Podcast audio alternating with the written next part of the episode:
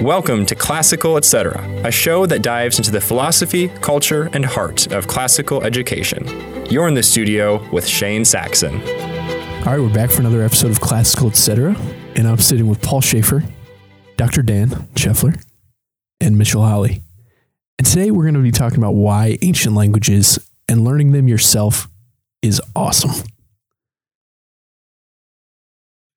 Speaking Why- of why is- languages, why, why are you are already laughing? I, it, it well, too many reasons. But Paul, what? Uh, I would like to uh, take this moment while we're talking about language to point out that my last name is Schaefer and Dan's last name is Scheffler, and we are not brothers. No. Yeah. And I wasn't he has a C, and I have no C in my name. I wasn't I have no confused by L, and he has an L. No, other, some people have been. Gotcha. So I feel like this is this is a moment. This is a good moment. So that's where we're headed. And, and basically, I've brought three of the nerdiest guys I know who have spent an incredible amount of time studying ancient languages. We don't love using the word dead around here because there's a lot about Latin that is living in our culture and in the, the language we use every day. But it is a language that no, it's not native to anyone. And there's a lot of collective years of people studying this language at this table. And then also Greek. and for the record, Greek is still spoken today. And then if you want to throw in Hebrew, the language I've studied the most of these, you know, Jerusalem, Greece, Athens, Roman. I think this is a good moment to um, say the poem that I learned as a student under Mrs. Lowe when I was in third grade, fourth grade. Latin is dead, as dead as can be. It killed the Romans. Now it's killing me. That's good. And I, you know, I don't feel like she really, really had any issue with us saying that as we, you know, chanting it as we came into class. so that's where we're headed in a few minutes. Before we get there, I want to ask you guys to bring me up to speed. Yesterday, you, there was a Fellowship of the Ring book discussion, and all three of you participated. Mm. Give me a little bit of snapshot of what that discussion was like and, and we what spent talked most about. of our time talking about um, Bombadil, Tom Bombadil, because it wasn't. It, we didn't. Spend There was some this- controversy. Yeah, there was some controversy. over Tom Bombadil. Uh, you know, there were those who believe that he's merely a plot device to move the the the thing along, uh, the narrative along, and then you know, obviously, uh, Dan had a more uh, encompassing, all encompassing sort of take. Well, I don't think I don't think Tom Bombadil can be merely a plot device because he think about just the sheer number of pages that Yeah. that whole episode occupies the and the chapter. attention to the detail and and whatnot. Uh, Butterbur in Bree is a plot device. You need you need an innkeeper in Bree. You got an innkeeper in Bree. There's not much more to that. He's got a little bit of characterization, but Tom Bombadil's a little more than that. right.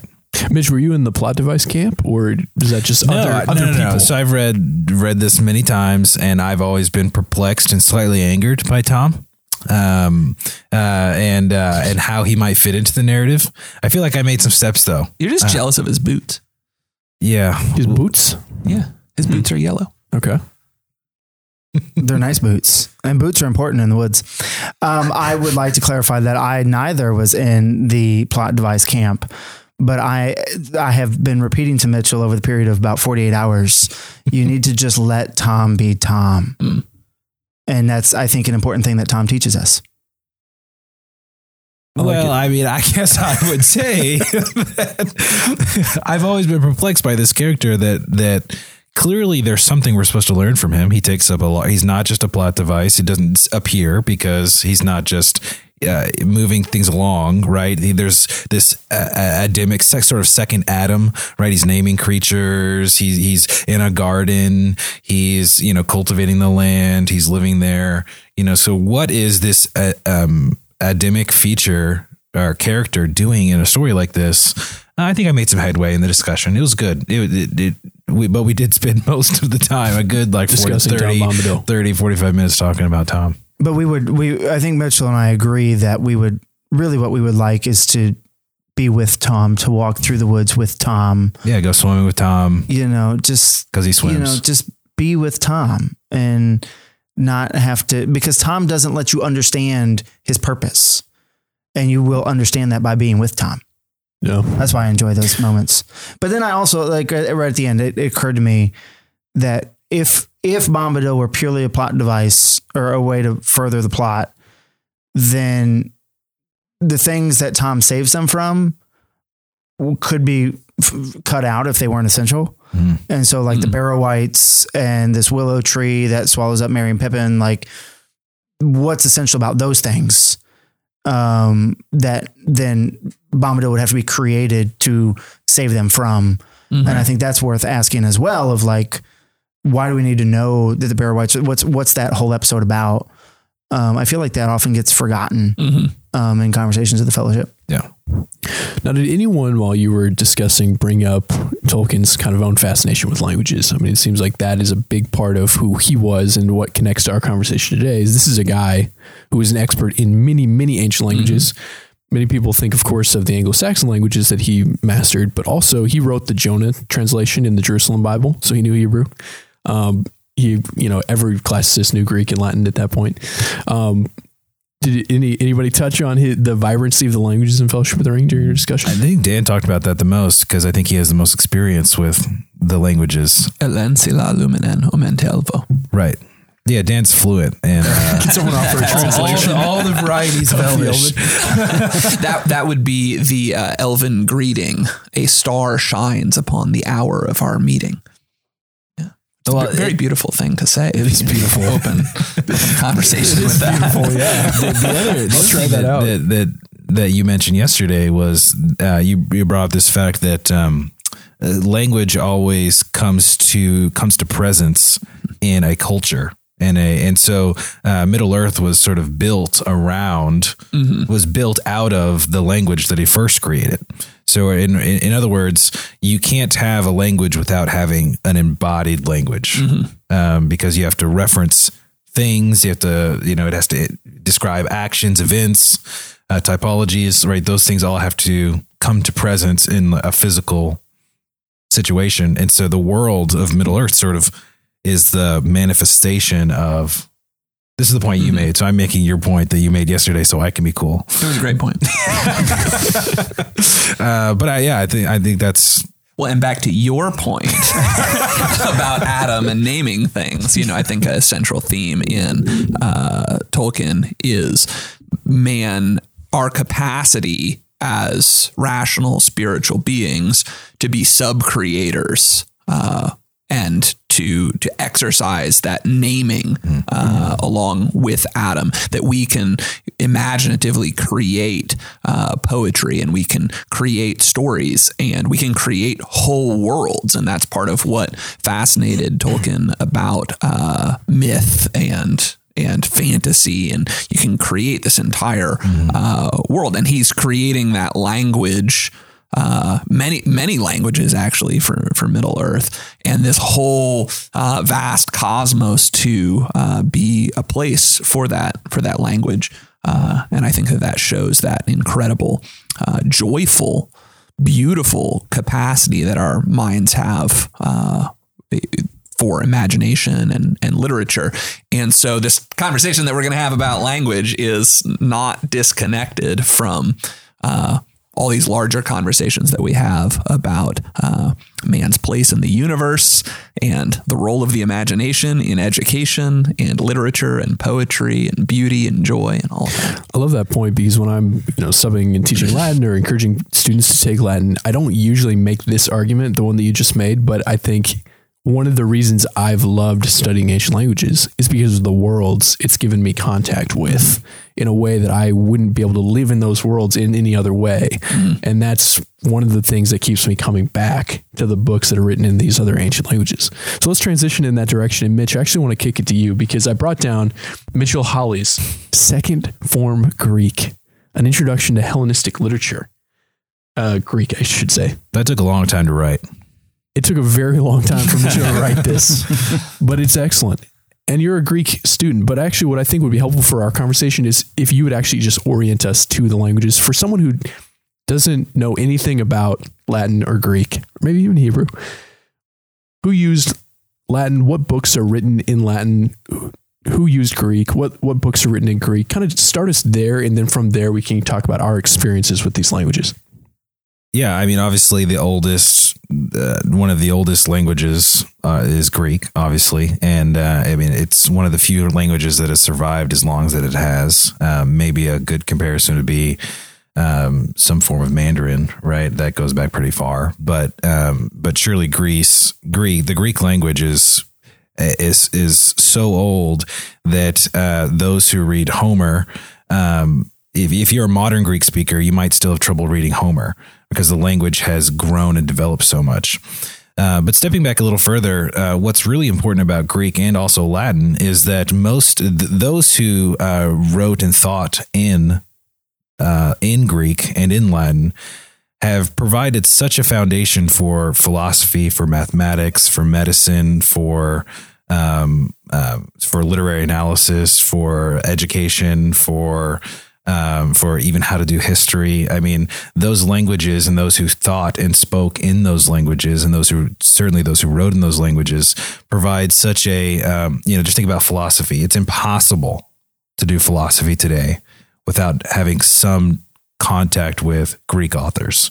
They've sort of parsed out the entire landscape of what questions are important, why you should ask certain questions, um, and then you know um, uh, you know, obviously we're still arguing about Plato and Aristotle today, you know, so um, the mere, you know, these, it, and it, what's also a, a, an important point to make here is not just that it's something about Greek and Latin, um, but it's the cultures that have, that were embodied by those languages. Um, we still f- feel and are shaped by those cultures. And a language always comes to presence in a culture um, and so those two things are the culture side of things and the language side of things are something we're affected by everywhere we look.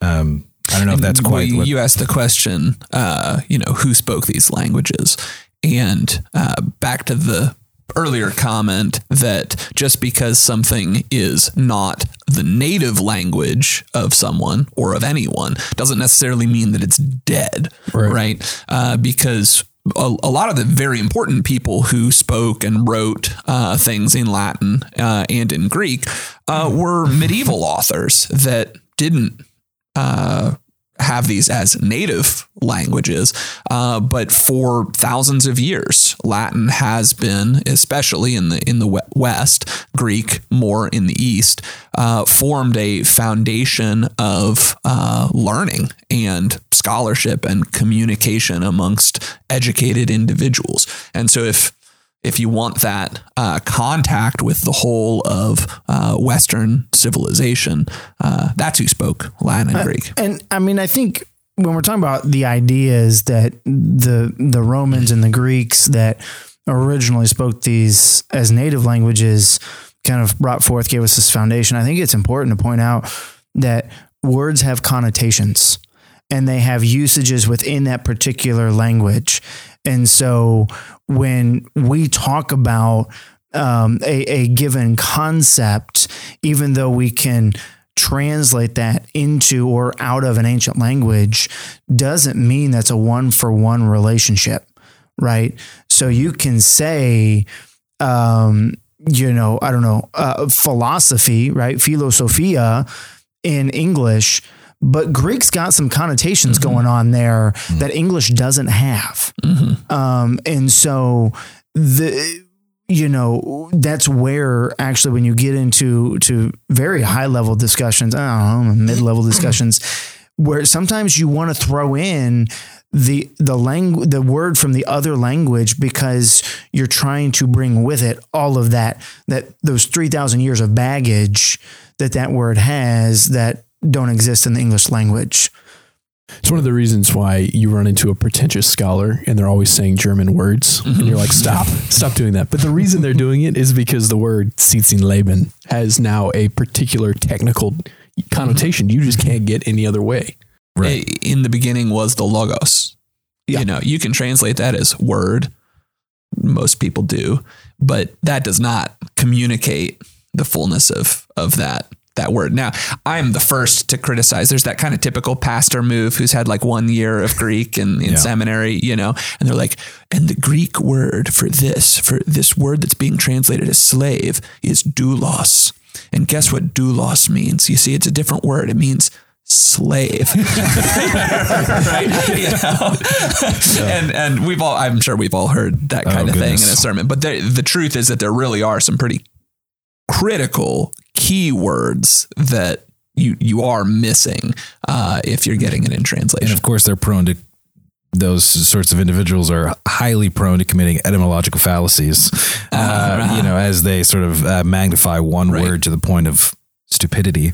Uh, my, my favorite is uh, sin, hamartia. Means means missing the mark, right? It's an archery term. I'm, I'm sure we've all heard that. It meant that, I suppose, back in like Homeric Greek, but by the time we get to the first century in the writing of the New Testament, it clearly means willful moral sin, a Right. willful violation. definitely not used Just a uh, oopsie. to refer to an archer you know um, yeah it's it, it which also speaks to the situation of the word how it's being used over time and that's why greek and latin um, is uh, an interesting language like you take the word logos for example you know the word logos we often translate it as word in first john 1 uh, 1 1 but it it doesn't it's its use historically from Homer on to the New Testament, it's been used in so many other rich ways. To mean logic or reason or speech,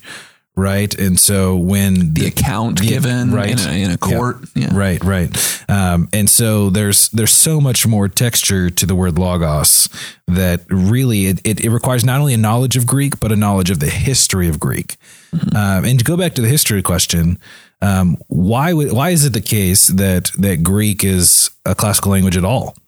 Um, it might be helpful to think about. Um, well, it really goes back to Alexander the Great. Alexander the Great took uh, the Greek language of Athens, and around 333 BC, when his empire was at its highest, he brought the Greek language to the entire world. And so that it's hard to overestimate how um, how cataclysmic uh, Alexander was for the spread of Greek culture.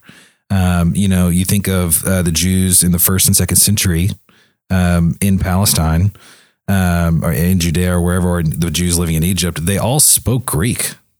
Um, and so they were heavily influenced by Greek culture uh, because of the intro- introduction of the Greek language. And this is why, in the, as you were explaining, in the uh, East, Greek was the, even in the Roman Empire, during the Roman Empire, uh, Greek was the primary language spoken and written, all the legal documents um, in the Roman East.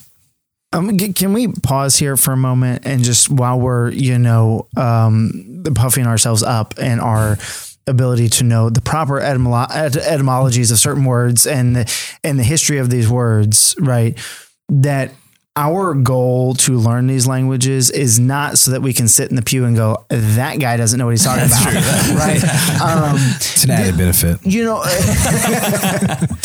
there's there is just a personal richness in mm. knowing mm-hmm. this mm-hmm. and mm-hmm. having at your disposal an ability to go and read those texts in the original languages. I mean, I haven't read a text in Greek in years, but I know I could, and I know I could I could find out exactly what that text meant. But it's also just doing all of this in my formative years. Yeah, so let me pause you because this is exactly where I want to go, and I want you. I want let to, me I go want to there. double Let me go there, it. Well, Shane. well, let me get you there. let me lead you. I think this conversation can be a little bit distancing for people Mm-hmm. because we have spent a lot of uh, years trying to get there, and so I want to ask you about each of your kind of journey learning these languages and the process and moment and reflect on moments where you're like this is a joy. Because a lot of people may, i would encourage them to start doing this later in life. And they if they do that they may not be able to reach a certain you know mm-hmm. height in the language but it really it was that mm-hmm. process that i think is the most mm-hmm. Valuable part so talk talk about that Well, I mean, when you start young, so I I've told people I didn't realize until like eighth grade that not everybody studies Latin when they're kids. I mean, it was just it was the bubble I was in. Every kid is in some sort of a bubble. And you know, in my bubble, kids started Latin in third grade, and they just kept on going. And it wasn't until I switched schools in eighth grade and realized, you know, this priest over here is asking these kids if they've studied any, Latin at all. I'm like, what a dumb question. um, and that's when it kind of dawned on me. Oh, wait, this isn't normal. Um, and so you know it, that I, I I don't have a before, if you will, of before I, I I felt this, and then all of a sudden, like it, I I decided to take that and that that um you know uh, task upon myself and enjoy it. But what really um was sort of it, it's it's interesting when I think about my high school because I was so Spanish was added in seventh grade, Greek was added in ninth grade. So I was doing Greek, Latin, and Spanish all through high school. And in high school, you know, our, our experience was, you know, that that priest coming in Eh, with Virgil's Aeneid, setting it down on the desk, and we had done basically no translation before that, other than what's in the workbooks. And he said, "You translate ten lines every forty-five minutes, you get an A. Otherwise, you fail." And you know, and I remember translating at least ten words every forty-five minutes, and really having no idea what was going on in the text. You know, and he tried he tried to help us understand what was going on in the text, but even though I was able to sort of systematically do it, I didn't understand reading text until I was actually at a college level mm-hmm. reading mm-hmm. Augustine. And I was like, "Oh my gosh, this is this is so different mm-hmm. from, you know, what I was used to in the um, you know, in the learning phase of the language.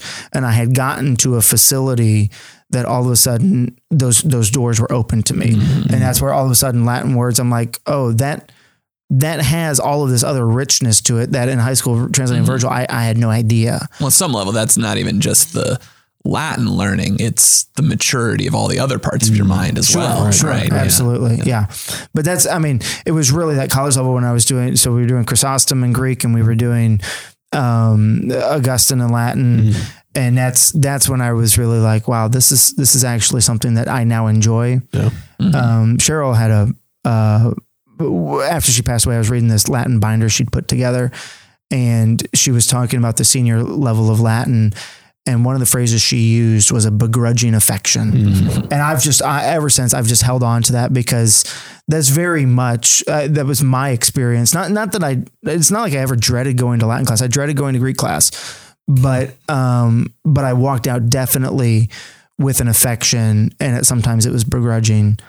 Um, you know, but that was 10 I've years got work. kind of the opposite story from Paul. This might be a good contrast. So, uh, I've got very severe uh, ADD, and so that uh, shaped a lot of my early learning. And so I didn't I didn't learn to read, for instance. Uh, until I was in fourth grade, um, not because the resources weren't there, uh, but because I just wasn't interested, and it was it was boring. Uh, my dad was reading me C.S. Lewis books at home, you know, and uh, so See Spot Run was was boring, and I just couldn't discipline myself to uh, to do it. So my my English reading started till after Paul's already doing Latin, you know, um, and then I. Uh, I did terribly in French in I think it was in seventh grade, and uh, so this um, I got it kind of fixed in my head that I was just bad at languages, and so I was we were looking for ways to get out of doing spoken language. I did a sign language in in high school, uh, and then looking for college programs that didn't have a foreign language requirement and all the rest because I was kind of convinced that I was bad at this. Okay. And then I come to college, and there's a, a great classics program at the University of Kentucky. People come from all over the world just to go and do. They have a spoken Latin thing there. Terence Tunberg and Milena Minkova are kind of well known in that uh, spoken Latin uh, world. And I stumbled in to that uh, that Latin and uh, a little bit later Greek world as a as a sophomore. Um, I met uh, Professor Hubert Martin at uh, the University of Kentucky, who became a, a very kind mentor to me uh, and really helped me in the early phase of, of my scholarship. And so uh, I started doing Latin and Greek intensively in college. Um, and Dr. Martin uh, talked me into doing the combined BA and, and MA in five years kind of package called the University Scholars Program there at uh, Kentucky. And so I was doing graduate level mass, uh, you know, Greek and Latin um, sort of thrown into it. My senior year was my first year of, of graduate school. And so my whole junior year, uh, Dr. Martin sat me down and said, okay, well, we got to get you up to speed on graduate level reading work in both Greek and Latin. So I went from zero to you know, reading this stuff in just a couple years. And I share this story uh, just as an encouragement to everybody out there who didn't start like Paul in third grade, uh, that it's possible. Sure. You know, now it took some time. You know, I uh, I am extremely grateful. I'm, I'm, mentioning all these names specifically to give public shout outs to the people who really helped me along the way. Uh, but a- Amy Clark uh, was a teacher there at at University of Kentucky, uh, who now I think teaches in one of our Latin schools uh, in Lexington. Um, but she uh, she did this intensive Greek program. And so uh, my, I think it was my sophomore year, uh, or no, this was my junior year to get me up to speed for for graduate school because I started Greek after I started Latin. We were studying Greek for an hour class every day, Monday through Friday, and then I was doing two hours of prep work after that class. And that continued on into the summer. Everybody else dropped out of the intensive Greek, uh, except for me and this one other guy. And, uh, so the university wasn't going to pay her to continue it over the summer because there wasn't the enrollment for it.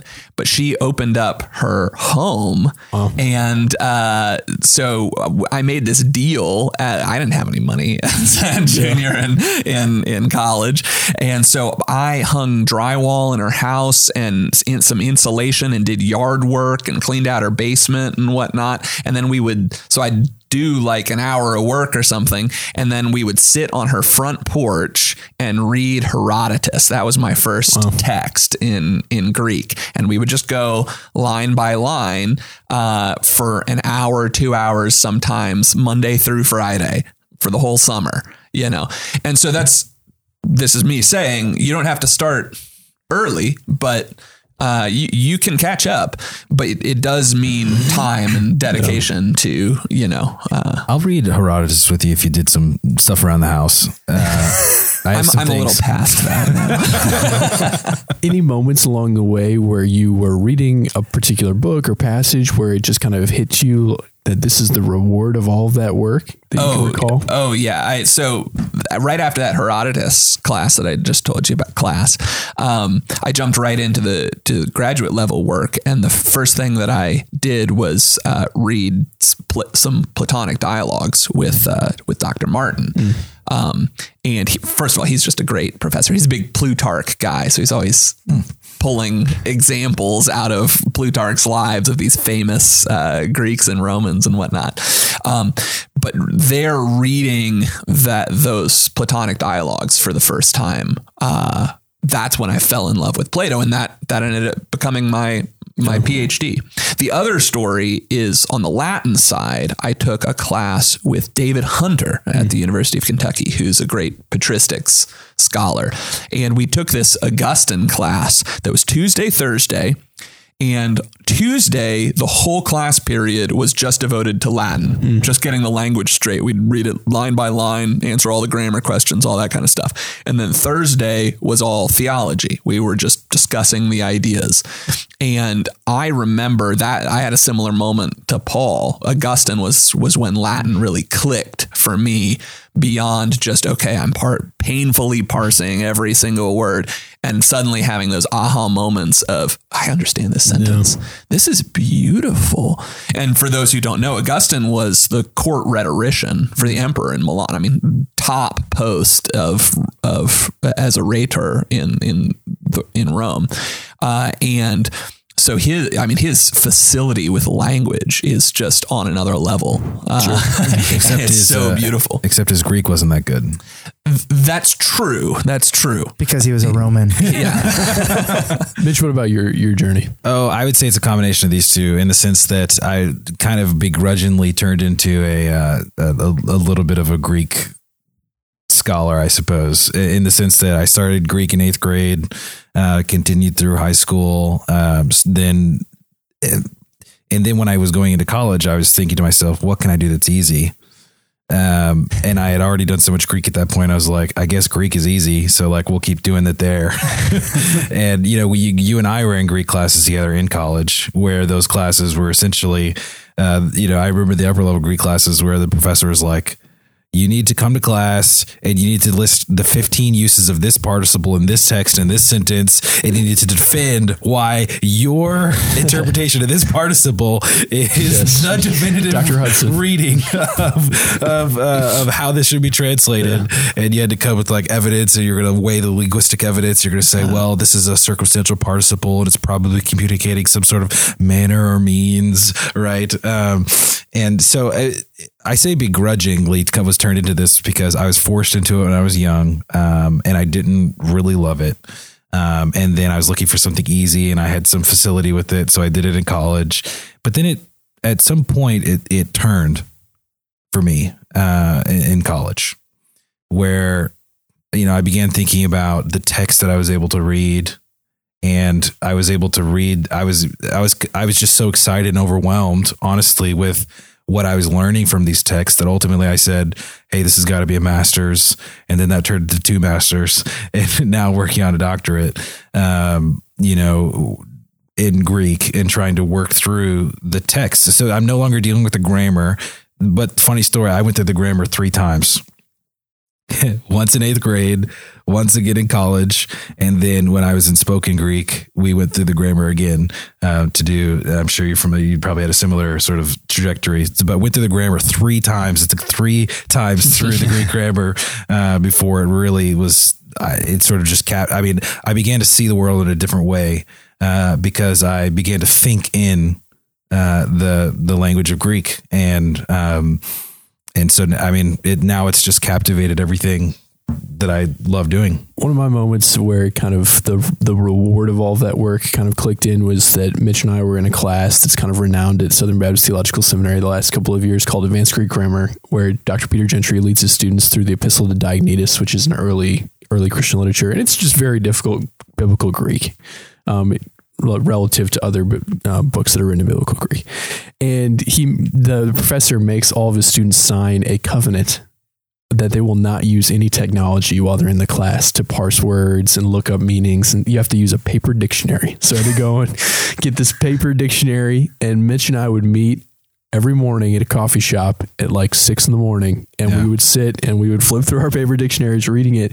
And i remember the first few chapters being such a slog so uh-huh. difficult and then about chapter four we started to figure out the diction of the author and started to kind of see how the different ways that he was using verbs and participles made sense and the connections that oh this is a lot like peter that's really interesting and all the different things came alive and i just that was that was a lot of fun and you know we did it together so we would argue about how things were used and get in heated debates and Very heated fight. debates, mainly because he would use. Uh, this was an author who wrote very, very much in the classic Greek style, and so he would use you know 10, 15 infinitives in one sentence, and you know, and so you're just sitting there asking. Why are you how, how are you using these 15 infinitives in this you know sentence that's eight, eight lines long um, so it was a good Yeah. So we we've all learned languages, but for those who haven't learned those languages yet, but would aspire to, what's the best way to learn a, a classical language like Latin or Greek? You guys have mentioned, um, you know, immersive approaches, but we we kind of advocate for a grammar translation approach. Can you guys talk about the difference between those and how that works and what you would recommend to people? Well, I mean, I think you've got to, you've got to, before you say which method is better, or, you know, I, I was kind of assuming, I guess people know what methods there are, but um, you have to ask what your goals are, you know, and so if you want to be able to read a text well and read deeply and understand everything that's going on in that text, then you need to understand the grammar well. Um, and so that's where a, a grammar first approach is great, especially if you're starting younger. Um, there, there is a, there is this weird thing that once you get into high school and you want to, you're like, why am I just sitting here memorizing stuff? Um, and so having, you know, giving them practice quickly if they're, if you're, if you're going to start learning the language later than the grammar school is helpful. But, um, but you know, th- what I realized was because I started studying from a grammar first approach in third grade, by the time I hit um, Spanish in seventh grade, I mean, you talk about genders of nouns, old hat. You talk about making your, your, your nouns and adjectives agree in gender, even if the ending doesn't match, old hat. You talk about, you know, conjugations, old hat, right? All of that stuff was easy. Um, and I saw, you know, when I went and immersed myself in French speaking Canada, second year of college, you know, I saw um, other people that had come, you know, had had come at the same time that were significantly that were struggling much more learning French, not because they weren't as bright as me, but purely because they didn't know grammar. And that's that is what that that approach got me that or gave me that I uh, otherwise would not have had. and you're speaking to that in the younger years. There's a sort of obviously our goal with learning latin and greek is that you would get to the point where you are immersed in the language. You'd be able to read original texts and you'd be able to interact with those ideas in in their fullness. Uh, but in the younger years there really is a dual function where latin and greek are also serving to not just develop a sort of communicative cons- competency but a grammatical competency as well and that's where, in the early years, Latin and Greek have been the time tested tools to, to instill grammatical competency in students. And I will say this that having started early uh, in those things myself, when it came time for me to to develop communicative competencies, whether it was spoken Greek or Turkish or German, uh, those things came with a, in a click. And Paul's experience is very similar when he was, uh, you know, in, in French speaking Canada, and then and when you went over to Italy, um, you know, you were you're able to just qu- very quickly pick up those um, gr- uh, sp- uh, spoken competencies because you have such a good foundation in in the grammar, and you know how language works. You know, there's a cumulative mass sort of uh, that that goes on where um, you know those scholars who know uh, a lot of languages that are closely related, like. Um, well, it's easy. It's always easier to learn more languages once you have one or two, Right. And that's where uh, it, it. We don't want to underestimate the dual, the dual, uh, the the dual function of of uh, uh, language study in those early years. I just want to clarify when you say it's easier to learn another language when you know one or two. You mean one or two additional than your native language? Yes, Um, because it's really hard for native speakers to analyze their own language. absolutely. because it's Yeah. especially English because y- uh, and numerous linguistic studies have demonstrated this without so everyone in the field of linguistics just knows that if you're a native speaker of your own language and you ask them how do you know that you know I don't know. you know, how do you know that you're using adjectives correctly or that in English adjectives have to be in a certain order? Or how do you know that it's run, ran and walk, walked? And those are two different ways of forming the past tense. Did you have to sit down and teach your kid that? Sometimes you do, but most of the time kids just nat They assimilate it. They, they mm-hmm. assimilate that information. So how does a native speaker know that they know? Well, the answer for that student is they're they're born speaking it. and acquired languages do not work like native languages. There's a common misconception uh, that I see in people uh, where they say, "Look, when you're when you're native and you're a baby, you just listen to it, you just absorb it." And so I'm just gonna like play tapes of people speaking Italian, and then I'm just gonna, you know, Right. It's gonna work the same way, but it doesn't because acqui- acquired languages uh, whatever your methodology, it's never going to be the same thing as your as your first language. Right. Yeah, and and I talked to a homeschooling dad at the homeschool convention we were at in Cincinnati. Uh, I don't know, I've lost track. Was it last weekend? Um, It was all a, it was all a time warp. it's, it's a blur. Um, and he was saying he had picked up Latin uh, a year or two prior because he wanted his kids to learn it. So he decided he was going to go learn it sort of in a crash course.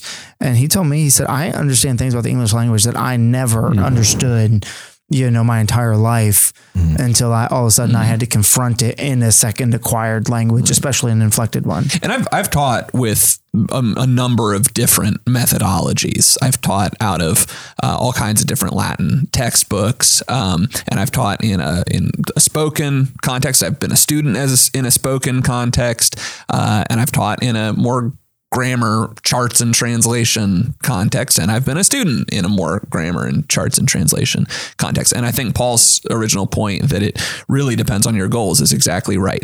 If your number one if all you want in the world is to be able to dream in Latin you know, you just want to get your brain to that point where you're so saturated in Latin that your dreams just start, you know, spontaneously uh, coming up with with Caesar, uh, you know, in his funky haircut and he's doing Yeah, weird I- I things and want that. speaking Latin. If that's what you want. Immersion is the way, right? Uh, if you want that your brain to kind of flip over, but that's not our primary goal in teaching, especially kids, uh, in at, at this kind of core place that we give Latin in a classical education curriculum. Uh, it's nice when they can sit down with Cicero and just read it fluently and kind of think in Latin and it comes easily to them.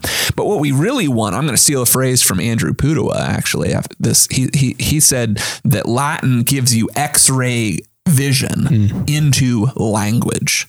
Not just Latin, but any language, because it teaches you those fundamental structures.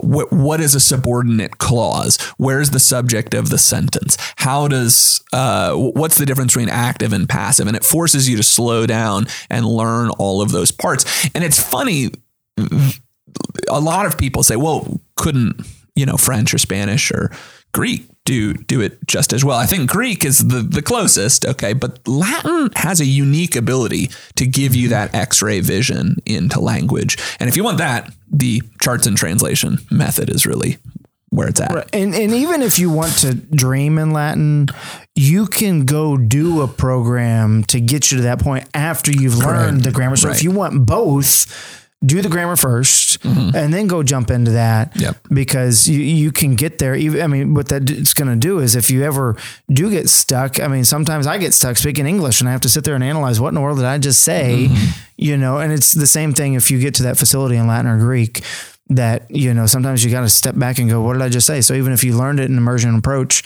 full if you learn an immersion approach fully you won't have those tools to be able to analyze did i really do this correctly So we've talked about a lot of the benefits of studying ancient languages, and so I want to end our conversation on a quick hitter. We haven't mentioned everything. What are other benefits that just in a couple of sentences you would say this is why you should encourage your student to study ancient languages? This is why you yourself should pick up an ancient language at some point. And, and I can start while you guys are thinking. There's a, a great book by a guy named Cal Newport called Deep Work. If you haven't read it, it talks about the benefit of in our cultural moment of learning how to focus, learning how to turn, tune out the distractions and think deeply on a particular topic. And he tells a story of a, uh, I think a businessman or or some you know just regular guy who lives in New York, and his practice is to every morning or, or very frequently to go to his synagogue and read a page of the Talmud written in you know ancient Hebrew and rabbinic Hebrew um, every day. And he's talking about not really a spiritual benefit, although there may be for him. It, he's talking about the the cognitive benefit mm-hmm. of forcing yourself to do that task every day, to think about how words relate to each other, to tune out all distraction, to think about solving difficult problems for an hour by yourself. And I think that's one of the hugest benefits of this is the the way it shapes your mind to be able to tackle difficult, sustained problems over time. Uh, yeah, and- I'll just add to that uh, and just say that that might be the biggest ad- advantage for most students. M- The discipline required of learning another language uh, is virtue forming. It teaches you how to be a faithful, diligent student who demonstrates, who achieves excellence um, through um, practice, through excellent practices in their life. That may be the best thing for every student to learn in these young years. And I and I guess I'll add to that another. You know, I did write two pieces for the classical teacher about why students should learn Greek. You can search his name on memoriapress.com as Mitchell Holly. Mitchell L. Holly, yes, and uh, you know, in in one piece, um, I talk about uh, the uh, expressive power of language. In other words, language is not just something that we use to describe how we feel, although we do. We do use language to describe. Language also, in our growth in linguistic capacity, um, has the it has the power to shape how we think and feel. And so, by growing in language, by growing in um, in that expressive ability, we open up avenues of thought, of feeling, of um, uh, of contemplation that we would not otherwise have. And so, your students literally will will their brain is being shaped and developed and grown in ways that are in ways that only a lang- growth in language can. Right? Imagine thinking without words or thinking without a language. Think thought without language is has no content. uh, so, in order to grow in thought and in order to grow in thinking, you must also grow in language. Uh, you need to be, as Charles Taylor, the philosopher, says, a language animal, um, not just a rational animal, but a, a language animal, right? Um, and I think that that by far has been um, the, the most impactful thing for me as I'm reading text when I had this sort of realizing that these years of studying has completely shaped how I think about problems. Um, because of learning, growing in that ability to think through and shading different things, right?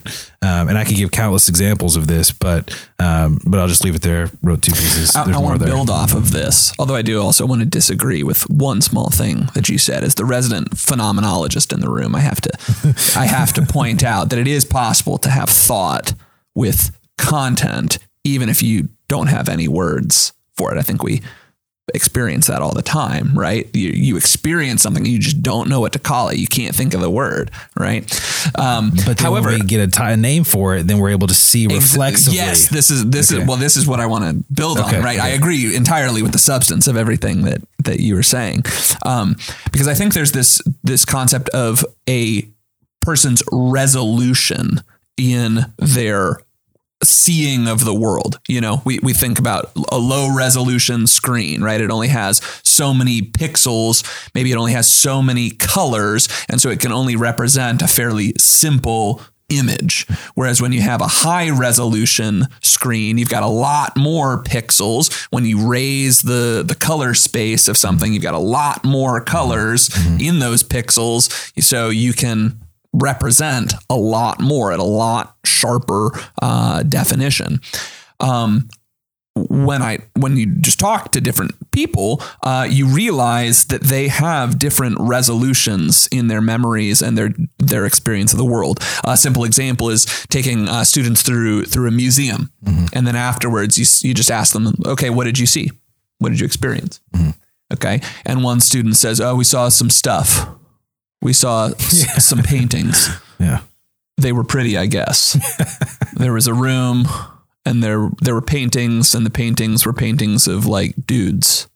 Right. Another student says, "Well, we we walked into the Baroque room, and there were uh, paintings that were portraying historical uh, scenes of heroes, and there was one particular painting that I very much liked of uh, Hercules's twelve labors that was uh, done in this very Baroque style."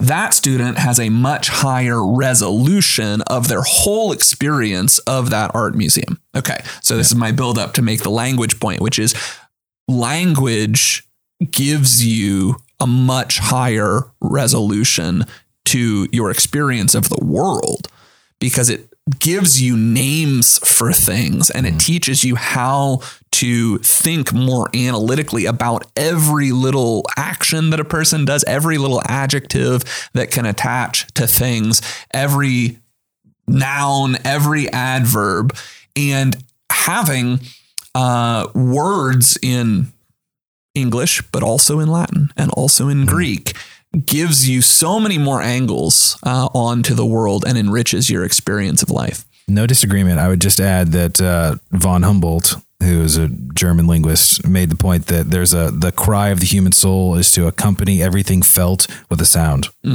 And uh, to that point, right? So like, I don't like von Humboldt, but that's a that's a nice I- juicy well, quote. Yeah, it is juicy. Yeah, yeah. And, and well, the the point being providing names Uh-huh. for every inclination of the soul that you may not be able to articulate. and back to our Adam point at the Yeah. beginning. Yeah. Unironically, uh, Mitch and Dan are trying to take up all your words.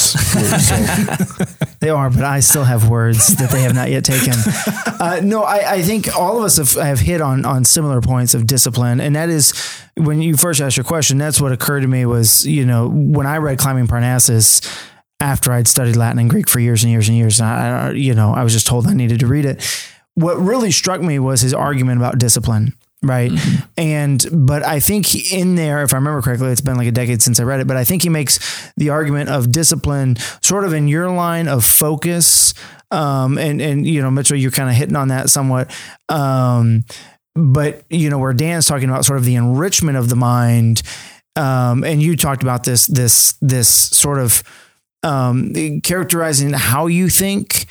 And I think there is something particular about Latin, less so in Greek, but Greek also does this that that uh, regiments the mind, and that's why you know if you ask Martin Cothran. Uh, you know, if they say, I, if a parent says, I really want to start logic early, what do I do? He says, learn Latin because that is going to change the way you think, you know, and you're going to think step by step. So when you get to the point of learning logic, which is also going to be training you step by step, you're already in this mode. Um, and so, you know, there's, there's all those other, and it's ironic to me that we are like, as we're making this apology for it, like we're all talking about discipline and focus, whereas, and, and sort of enrichment of the human person, whereas most of the time, uh, our messaging and others' messaging is vocabulary, grammar, SAT scores, you know, all that sort of stuff, which all of that comes along. But, you know, we like to look at this sort Those of are side effects. grander picture of what it what it means for for that person um, and how that it changes the person you know themselves. it's kind of like the great John Christensen, who once said, "When you start defending the benefits of Latin, you've already lost." Hmm. Because it's just that great. Hmm. All right. Well, I've really enjoyed this conversation with you guys. Thanks for joining me, and I'll see you again soon. Thank you so much for listening to this episode of Classical Etc. You can find us on Spotify, Apple Music, or wherever else you get your podcasts. If you liked this episode, consider leaving us a positive review and sharing it with a friend. A huge thank you to the Memoria Press Podcast Network for hosting our show. Be sure to check out all the great podcasts there. As always, I'm Shane Saxon. Thanks for listening, and I'll see you next time. You've been listening to the Memoria Press Podcast Network, providing a classical Christian perspective on the world of education. To learn more about Memoria Press, visit memoriapress.com. To connect with us, follow us on Facebook, Instagram, and Twitter. Thanks for listening, and we'll see you next time.